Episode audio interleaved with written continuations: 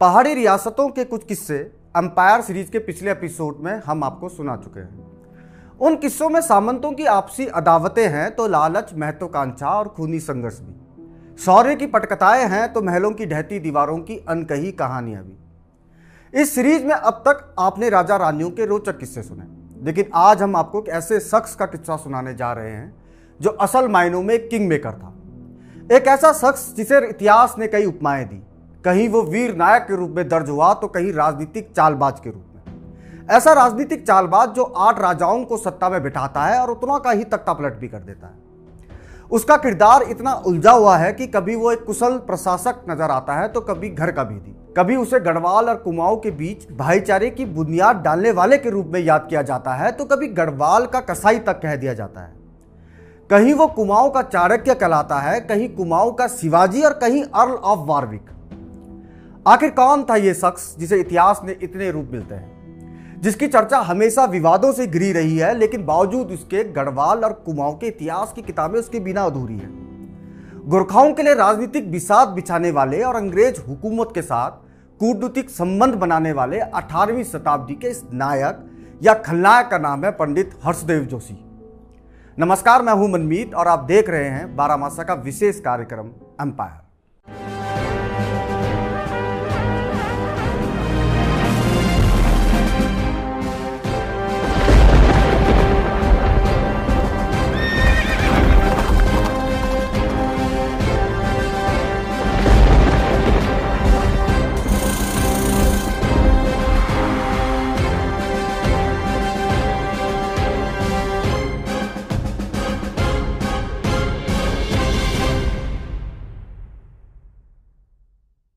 पंडित हर्षदेव जोशी का जन्म 18वीं सदी में कुमाऊं के जिजार क्षेत्र के प्रसिद्ध जोशी परिवार में हुआ था।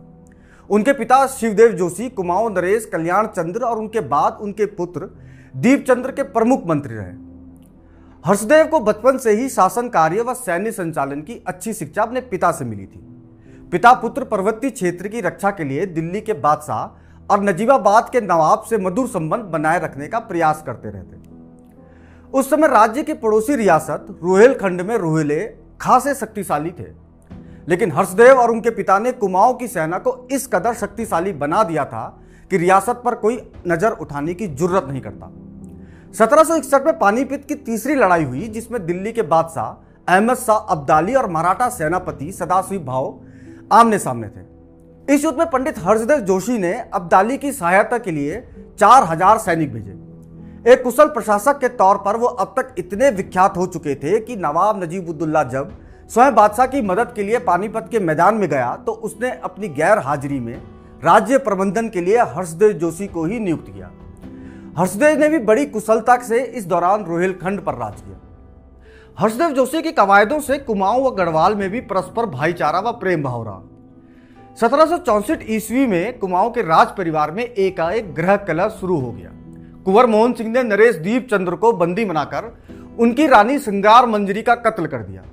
पंडित हर्षदेव जोशी तुरंत देश रक्षा के लिए आ गया एक शक्तिशाली सेना का गठन कर सिर ही कुंवर मोहन सिंह को राज्य से खदेड़ दिया और दीप चंद्र को मुक्त कराया। लेकिन तभी एक नई मुसीबत सामने आ गई। समाचार मिला कि काशीपुर में नियुक्त फौजदार नंदराम कुमाऊं राज्य के तराई इलाके को राज्य से अलग कर लखनऊ के नवाब की सल्तनत के अंतर्गत ले जाने का कुत्सित षड्यंत्र कर रहा है। हर्षदेव जोशी को यह बात पता चली तो वह तुरंत एक छोटी सी सेना लेकर काशीपुर पहुँचे और नंदराम को वहाँ से खदेड़ दिया। नंदराम और कुंवर मोहन सिंह ने मिलकर कुमाऊं राज्य पर अधिकार करने की कई बार साजिश की।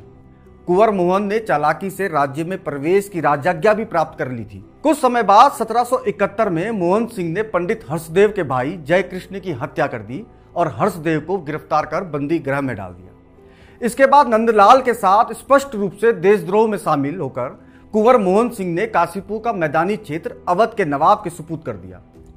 रुद्रपुर को भी कुमाऊं से अलग कर नवाब के इलाके में शामिल करने के लिए फरमान जारी कर दिया गया।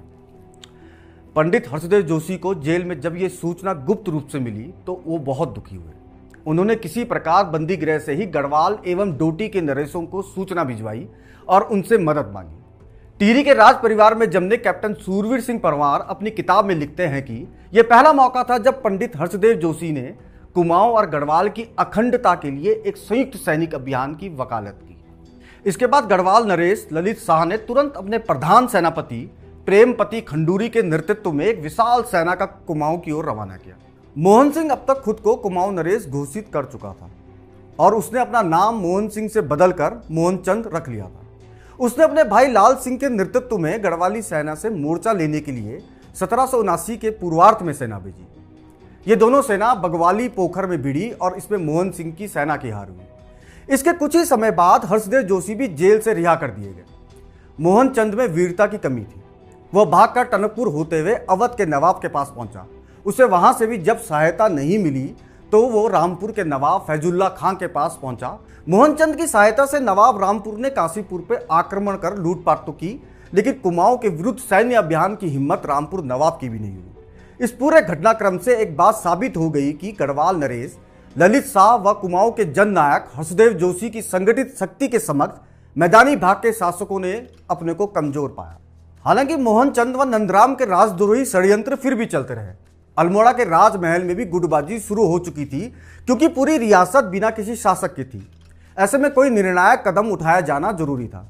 पंडित हर्षदेव जोशी जानते थे कि बाहरी आक्रमणकारियों से अगर रियासत को बचाना है तो किसी ना किसी को शासन संभालनी ही होगी। लिहाजा वह गढ़वाल रियासत के राजा ललित शाह से मिले। लंबी बैठकों के बाद यह तय हुआ कि ललित शाह के दूसरे पुत्र राजकुमार प्रदुमन शाह अल्मोड़ा जाएँगे और वहाँ की गद्दी संभालेंगे। लेकिन इसमें एक दिक्कत थी। दिक्कत यह थी कि अगर राजकुमार प्रदुमन शाह कुमाऊं का राजकाज संभालते हैं तो भारी होने के कारण जनता उतना सहयोग ना करे और महल में फिर से गुटबाजी होने लगे। इसका तोड़ भी पंडित हर्षदेव जोशी ने निकाला। उन्होंने सत्रह में प्रदुमन शाह को स्वर्गीय नरेश दीपचंद्र के धर्मपुत्र के रूप में वहाँ के राज्य सियासन पर बैठा दिया और खुद हर्षदेव उनके प्रधानमंत्री और रक्षा सलाहकार के रूप में सहायक बने। इधर गढ़वाल में ललित शाह की मृत्यु होने पर उनका बेटा जयकृत शाह गढ़वाल की गद्दी पर बैठा। कुछ स्वार्थी व उपद्रवी तत्वों की कुमंत्रणा पर गढ़वाल नरेश ने यह दावा कर दिया कि प्रदुवन शाह चूँकि उनके छोटे भाई हैं, लिहाजा कुमाऊं रियासत को उनके अधीन होना चाहिए। प्रदुवन शाह और पंडित हर्षदेव ने इसका कड़ा विरोध किया। वो जानते थे कि ऐसा होने पर दोनों क्षेत्र की जनता में आपसी टकराव होने की पूरी आशंका है। लेकिन जयकृत शाह के दिमाग में यह सनक घर कर चुकी थी। इसी सनक के चलते उसने अल्मोड़ा की तरफ़ अपनी विशाल सेना को रवाना कर दिया। यह बात जैसे ही पंडित हर्षदेव जोशी को पता चली तो उन्होंने भी अपनी सेना तैयार की और उसका नेतृत्व तो खुद अपने हाथों में लिया। इस भीषण युद्ध में गढ़वाल के राजा जयकृत शाह की हार। इस युद्ध के कुछ समय बाद ही जयकृत शाह की मौत हो गई, लेकिन संकट के बादल अभी भी नहीं छटे थे। जयकृत का तीसरा भाई पराक्रम शाह भी महत्वाकांक्षी होने के साथ दम्भी स्वभाव का था। गढ़वाल की गद्दी पर बैठने के लिए उसने तुरंत प्रयास शुरू कर दिए। पंडित हर्षदेव जोशी चाहते थे कि इस जैकेट शाह की मृत्यु के बाद अब प्रदुमन शाही बड़े होने का कारण संपूर्ण उत्तराखंड, यानी कुमाऊं व गढ़वाल के सम्मिलित क्षेत्र पर शासन व सुव्यवस्था का प्रबंध अल्मोड़ा से करें। लेकिन पराक्रम शाह के षड्यंत्रों को देखते हुए उन्होंने प्रदुमन शाह को तुरंत ही श्रीनगर गढ़वाल जाकर राज्यभार अपने हाथ में लेने की सलाह दी। प्रदुमन शाह श्रीनगर लौटे ही थे कि मोहनचंद और नंदराम ने पराक्रम शाह के साथ मिलकर कुमाऊं पर हमला कर दिया। इस बार पराक्रम शाह के पास पहले से बड़ी सेना थी। लिहाजा नैथाना गढ़ी में हुई इस लड़ाई में वो पंडित हर्षदेव की सेना को हराने में सफल हो गए। पंडित हर्षदेव जोशी ने तराई में भागकर गढ़वाल रियासत में प्रदुमन शाह से संपर्क स्थापित करने का प्रयास किया। उधर पराक्रम शाह ने मोहन चंद को कुमाऊं की राजगद्दी पर बैठा दिया और खुद श्रीनगर की तरफ़ चल दिए। श्रीनगर की गद्दी पर प्रदुमन शाह बैठ चुके थे, इसलिए पराक्रम शाह ने राजगद्दी के बाहर ही पड़ाव डाल दिया। उधर कुछ ही समय बाद कुमाऊं रियासत में अराजकता फैल गई। राजकोष लूट लिया गया और सेना को वेतन देने तक के लाले पड़ गए। हर्षदेव जोशी ने इस मौके का फ़ायदा उठाया और एक छोटी सी सेना बनाकर ही मोहनचंद को गद्दी से उतार दिया और सत्ता अपने हाथ में ले ली। इसकी सूचना पराक्रम शाह को मिली तो उन्होंने फिर से अल्मोड़ा पर हमला किया और हर्षदेव को हरा दिया। हर्षदेव किसी भी तरह राजा प्रदुबन शाह को अल्मोड़ा के मामले में हस्तक्षेप करने के लिए बनाना चाहते थे। इसके लिए वो कुपचुप तरीके से श्रीनगर के उनके महल पहुँचे, लेकिन पराक्रम शाह के समर्थकों ने उन्हें वहाँ से खदेड़ दिया। खुद को बेहद अकेला पाते हुए हर्षदेव जोशी ने अब नेपाल का रुख किया। एडविन एनकिंसन के गजेटियर में ज़िक्र मिलता है कि इस पूरे घटनाक्रम के बाद पंडित हर्षदेव ने नेपाल के राजा को पत्र लिखकर कुमाऊं में फैली अराजकता को खत्म करने को कहा। नेपाल के लिए एक बड़ा मौका था। वो कभी भी हमला करने वाले थे, लेकिन गोरखों को पहले कुमाऊं और फिर गढ़वाल में दाखिल कराने का ये ही वो दाग भी था, जो अब पंडित हर्षदेव जोशी के दामन में इतना गहरे लगने वाला था कि इतिहास में उन्हें गद्दार और लालची के रूप में दर्ज किया गया। कालीपार से गोरखों के आक्रमण की यह आशंका सच साबित हुई। गोरखों ने अपने बड़े सेनापति चौंतरिया बहादुर शाह काजी जगजीत पांडे, अमर सिंह थापा और सूरज सिंह थापा के संयुक्त नेतृत्व में कुमाऊं के दो हिस्सों में धावा बोल दिया। हर्षदेव जोशी को नेपाल के राजा का लाल मुहर वाला एक पत्र भी आ गया। इसमें उन्हें गोरखों की मदद करने के लिए कहा गया था। गोरखाओं के आक्रमण के साथ ही पूरे कुमाऊं क्षेत्र में खलबली मच गई। गोरखा सूबेदार अमर सिंह ने कुमाऊं की फौज पर गंगोली में भारी हमला बोल दिया, लेकिन महेंद्र चंद्र की सेना ने इस मोर्चे पर उसे हरा दिया। यहाँ से हारने के बाद गोरखा सेना काली कुमाऊं की ओर भागी। वहाँ लाल सिंह मोर्चा संभाले थे। जब तक महेंद्र चंद्र अपने चाचा की सहायता के लिए काली कुमाऊं पहुँचते, गोरखा सेना ने वहाँ लाल सिंह को हरा दिया। कोटालगढ़ के निकट गौताड़ा गाँव में 200 कुमाऊनी सैनिकों को मारकर गोरखों ने लाल सिंह की तराई की ओर भागने को विवश कर दिया। अब महेंद्र चंद्र भी अल्मोड़ा से बचने की आशा छोड़ मैदान की ओर भागे। इससे गोरखाओं ने अपना रास्ता साफ़ देखकर अल्मोड़ा पर चढ़ाई कर दी। एक साधारण से युद्ध के बाद हवाल बाग में 1790 को गोरखों का कुमाऊं में कब्जा हो गया। यहीं से शुरू होती है दमन और अत्याचार में अखंड डूबे एक ऐसे शासन की कहानी, जिसने 25 साल तक कुमाऊं और गढ़वाल को अपने खूनी पंजे में दबोचे रखा। इतिहास में इस क्रूर समय को सब गोरख्याली राज के रूप में जानते हैं। कुमाऊं का राज परिवार भागकर तराई चला गया। गोरखाओं को कुमाऊं और गढ़वाल पर हमला करने का न्योता देने का आरोप पंडित हर्षदेव जोशी पर ताउम्र रहा। इस पर विस्तार से प्रसिद्ध इतिहासकार और यात्री एडविन एंकिंसन ने लिखा है। हालाँकि कई इतिहासकार हर्षदेव जोशी को दोषी नहीं मानते। इनमें सबसे पहले हैं टीरी राजवंश के कुंवर और पंडित हर्षदेव जोशी पर अखंड उत्तराखंड के स्वप्न दृष्टा, किताब लिखने वाले कैप्टन सूरवीर सिंह पवार। वह एटकिंसन की बातों को खारिज करते हुए लिखते हैं कि उस वक्त की परिस्थितियों पर अगर बारीक नज़र डाली जाए तो ऐसा कोई पुख्ता प्रमाण नहीं मिलता जो सीधे पंडित हर्षदेव जोशी को दोषी ठहराता हो। उधर गोरखाओं ने पंडित हर्षदेव जोशी को आश्वासन दिया था कि जब वो कुमाऊं पर कब्जा कर लेंगे तो शासन हर्षदेव जोशी को सौंप दिया जाएगा। लेकिन ऐसा नहीं हुआ। नेपाली प्रशासक अमर सिंह थापा ने पंडित हर्षदेव जोशी को भी बंदी बना ली। इस बीच चीन के नेपाल के संधि हो गई। नेपाल से आदेश आया कि कुमाऊं और गढ़वाल का राज किसी को ना दिया जाए। जब पंडित हर्षदेव जोशी को लगा कि अब गोरखा उन्हें छोड़ेंगे नहीं तो वो उनकी कैद से भागकर जौहार की ओर चले गए। गोरखाओं को लगा कि हर्षदेव जोशी अब भी पाली और बारा मंडल में अपना प्रभाव रखते हैं और वे वहाँ की जनता को गोरखाओं के खिलाफ भड़का सकते हैं।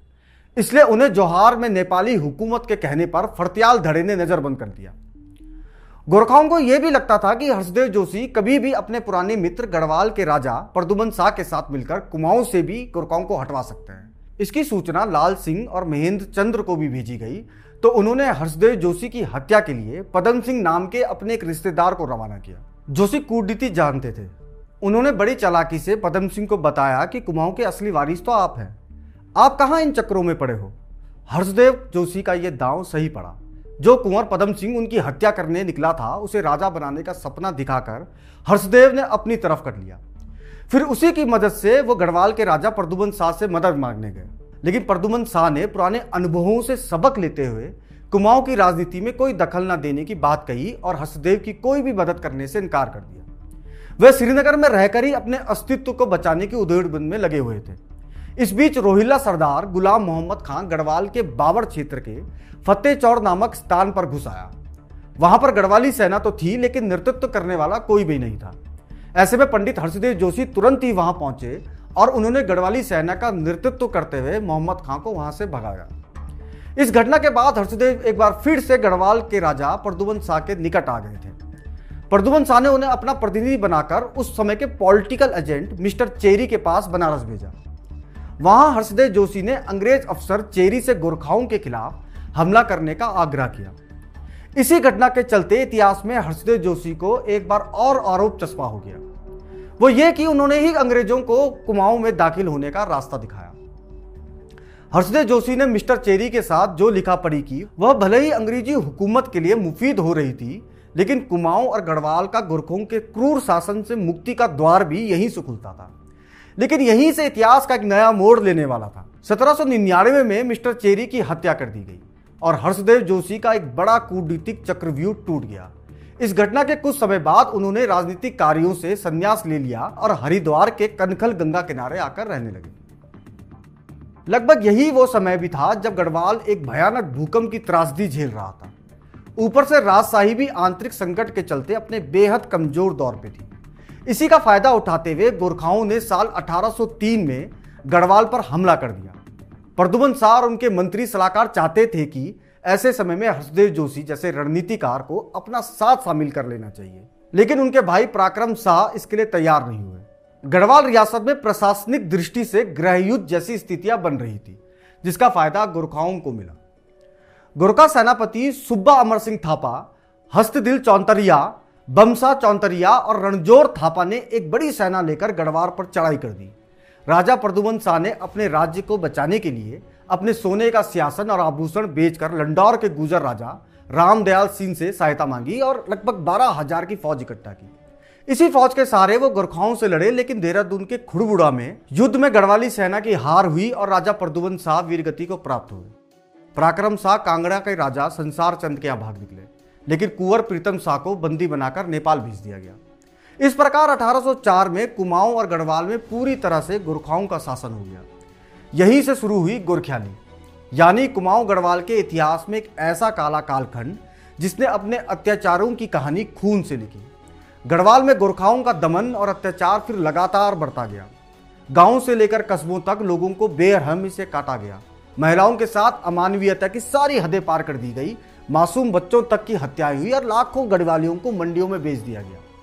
कई तरह के लगान और कर लोगों से वसूले जाते। भूमि का लगान तो था ही, उत्सव मेलों के लिए भी कर वसूले जाने लगा। यहाँ तक कि गाय भैंस पालने पर भी कर चुकाना होता और महिलाएँ अगर अपने घर की छत पर जाती तो उसका भी कर वसूला जाता। गोरखा सैनिकों की आदेश न मानने पर महिलाओं के स्तन तक काट दिए जाते। गढ़वाली लोगों को हरिद्वार में आठ दस रुपए तक में बेचे जाने का समाचार सामने आने लगा। हरिद्वार शहर गढ़वालियों की मंडी में तब्दील हो गया। इतिहास में ज़िक्र मिलता है कि इस दौरान दो लाख से अधिक लोगों को बेचा गया। हालाँकि गढ़वाल में कुछ जगह इस दमन का प्रतिकार भी हुआ, लेकिन गोरखाओं ने गढ़वाल में 11 साल और कुमाऊं में 25 साल तक अपना अत्याचारी शासन चलाया। राजा प्रदुमन शाह के बेटे कुंवर सुदर्शन शाह हरिद्वार के पास लंडौरा रियासत में शरण लिए हुए थे। पंडित हर्षदेव जोशी राजनीति से संन्यास लेकर कनखल में जीवन यापन कर रहे थे, लेकिन गोरखाओं के अत्याचार ने उन्हें भी विचलित कर दिया था। लिहाजा अपना संन्यास छोड़ वो एक बार फिर से राजनीतिक तौर से सक्रिय हुए। अपने कूटनीतिक अनुभव और संबंधों का इस्तेमाल करते हुए उन्होंने कनखल के पहाड़ी मोहल्ले से अपनी राजनीति संचालित की। गोरखों को हटाने के लिए उन्होंने उत्तर भारत के सभी राजाओं और अंग्रेज़ों से मदद मांगनी शुरू की। अंग्रेज़ पहले से ही गोरखाओं के खिलाफ अपने अभियान में सक्रिय थे और कुमाऊं गढ़वाल में अपना अधिकार जमाने की जुगत में लगे थे। हर्षदेव जोशी की लिखा पढ़ी अंग्रेज़ों के साथ होने लगी। उस समय जनरल मार्टी डेल की सेना के पॉलिटिकल एजेंट डब्ल्यू फ्रेजर थे। कनकल में कप्तान हैरसी ने 1814 में हरदेव जोशी और सुदर्शन शाह को फ्रेजर से मिलाया। राजा सुदर्शन शाह हरदेव जोशी और डब्ल्यू फ्रेजर के बीच हुए करार से अब गोरखाओं के खिलाफ लड़ने का नया मोर्चा बना। अपनी रणनीति को आगे बढ़ाते हुए अंग्रेज़ों ने अपने सेनापति ग्लैस्पी के नेतृत्व में 26 से 31 अक्टूबर 1814 तक देहरादून के पास नाला पानी में गोरखों से मोर्चा लिया। गोरखा सेनापति बलभद्र ने बड़ी बहादुरी से पाँच दिन उन्हें रोके रखा, लेकिन आखिरी में अंग्रेज़ों ने गोरखों को हराकर गढ़वाल को 11 साल के अत्याचारी शासन से मुक्त कराया। इस लड़ाई में अंग्रेज़ सेनापति ग्लैप्सी भी मारा गया। इसी युद्ध के बाद गढ़वाल का दो भागों में विभाजन भी हुआ। हुआ यूँ कि युद्ध के बाद अंग्रेज़ों ने सुदर्शन शाह से युद्ध खर्च के रूप में इतनी बड़ी धनराशि की मांग की, जो उनके लिए चुकाना संभव नहीं था। तब तय हुआ कि गढ़वाल का गंगा पार का एक हिस्सा टीरी के रूप में सुदर्शन शाह को सौंपा जाएगा, जबकि पौड़ी में अंग्रेज़ों का शासन होगा। इतिहास में इस घटना को अलकनंदा की संधि के नाम से जाना गया। गढ़वाल को गोरखाओं से मुक्त कराने के बाद अब कुमाऊं को मुक्त कराया जाना बाकी था। हर्षदेव जोशी से हुई बातचीत को अमली जामा पहनाने के लिए अंग्रेज़ों ने काशीपुर से रणनीति बनाना शुरू कर दी। हर्षदेव जोशी की उम्र अब भले ही सड़सठ साल की हो गई थी, लेकिन उनकी रणनीति, बहादुरी और निर्णय लेने की क्षमता में कोई असर नहीं पड़ा था।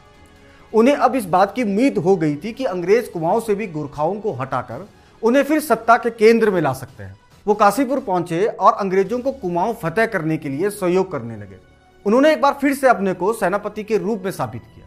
अपने राजनीतिक चालाकी और पुराने संबंधों को पुनः पिरोते हुए उन्होंने काशीपुर में मेहर, फरतियाल और तड़ागी आदि की सेनाएँ इकट्ठा की और उन्हें अंग्रेज़ कप्तान हैरसी की फौज की सहायता के लिए तैयार कर लिया। इसी सेना के साथ फिर वो अल्मोड़ा है। कुमाऊं अब एक नए कालखंड की ओर बढ़ रहा था। बड़ी तैयारी के साथ कर्नल गार्डनर चिल्किया कोसी के रास्ते अल्मोड़ा की ओर तो कप्तान हेयरयंग हियर से पीलीभीत से काली कुमाऊं और चंपावत की ओर बढ़े। पहले उन्होंने गुरखाओं से डिकोली नाम की जगह खाली कराई यहाँ से फिर अंग्रेज़ सेना चुकम, कोटागढ़ी, टुंगड़ा घाट, काट की नाव, अंगुड़ा घाटा, लोगलिया से भूजान तक पहुँच गई। फिर स्याही देवी कुमपुर होते हुए स्यूनी और कटारमल होकर अल्मोड़ा की ओर वे सिटोली तक पहुँचे। उधर काली कुमाऊं में सेनापति हस्ती दल के नेतृत्व में नेपाली सेना ने अंग्रेज़ सेना के हेरसी को हरा दिया था। लेकिन गोरखा इसका फ़ायदा ना उठा सके। गोरखा प्रशासक बमसा ने नेपाली सेना को काटरमल में ठहरी अंग्रेज़ सेना से मुकाबला करने अल्मोड़ा भेजा। सेनापति हस्ती दल ने एक सैन्य टुकड़ी के साथ गणनाथ में डेरा जमाया। गोरखे इस पड़ाव को गुप्त रखना चाहते थे, लेकिन अंग्रेज़ों को इसका पता चला तो कर्नल निकोलस ने एक बड़ी सैनिक टुकड़ी के साथ गणनाथ पर चढ़ाई कर दी। अचानक हुए इस हमले से गोरखाओं की सेना संभल नहीं पाई। गोरखा सेनापति हस्ती दल के सिर में एक गोली लगी और उसकी मौत के साथ ही गोरखा सेना तितर बितर हो गई। इसके साथ ही कुमाऊं से भी गोरखाओं का अंत हो गया। इस अंतिम युद्ध के समय भी हस्ते जोशी गणनाथ में ही थे। इतिहास का एक कालखंड अब नई करवट ले चुका था। इतिहास अब एक नए पड़ाव की ओर बढ़ रहा था। गोरखों के अत्याचारों से मुक्ति का रास्ता तो निकल आया था, लेकिन औपनिवेशिक दास्ता की इबारत लिखी जानी अब शुरू हो गई थी। 1815 में पंडित हर्षदेव जोशी का निधन हुआ। आज भी जब इतिहास के इस किरदार पर चर्चा होती है तो यह सवाल बार बार उठता है कि उसका ज़िक्र एक नायक की तरह किया जाए या किसी खलनायक की तरह। लेकिन इस बहस के बीच जो बात सर्वमान्य है, वो ये कि हर्षदेव जोशी का नाम कुमाऊं और गढ़वाल के इतिहास से अनदेखा कभी नहीं किया जा सकता। वो उस दौर में कितने महत्वपूर्ण थे, इसका एक उदाहरण वो पत्र भी है जो साल 1815 में अंग्रेज़ अधिकारी डब्ल्यू फ्रेजर ने ब्रिटेन में बैठे अपने उच्च अधिकारियों को भेजा था। इस पत्र में लिखा था हर्षदेव जोशी राजाओं का निर्माता और कुमाऊं का और लव वार्विक है। उसमें अद्भुत साहस और अदम्य उत्साह है। सभी पहाड़ी राज्यों पर सतलज के उस पार भी उसका प्रभाव है। वह हमारा प्रमुख उपकरण है, जिससे प्रभावित होकर हज़ारों कुमाऊनी हमारा साथ देने को तैयार है। उसका नाम सुनते ही गोरखा काम उठते हैं। एम्पायर का ये एपिसोड आपको कैसा लगा? हमें कमेंट कर कर ज़रूर बताइएगा। बारह मासों को अगर आपने अब तक सब्सक्राइब नहीं किया है तो हमारे यूट्यूब चैनल को सब्सक्राइब कर लीजिए, साथ ही फेसबुक पेज को भी लाइक कर लीजिए। हमारे कार्यक्रम अगर आपको पसंद आ रहे हैं तो हमारी मदद भी कीजिए। इसके लिए आप हमारी वेबसाइट बारामासा डॉट इन पर जाकर कोई भी सब्सक्रिप्शन प्लान चुन सकते हैं और हमें समर्थन दे सकते हैं। ताकि हम लाते रहे पहाड़ों से ऐसे ही दिलचस्प जानकारियाँ। बारामासा।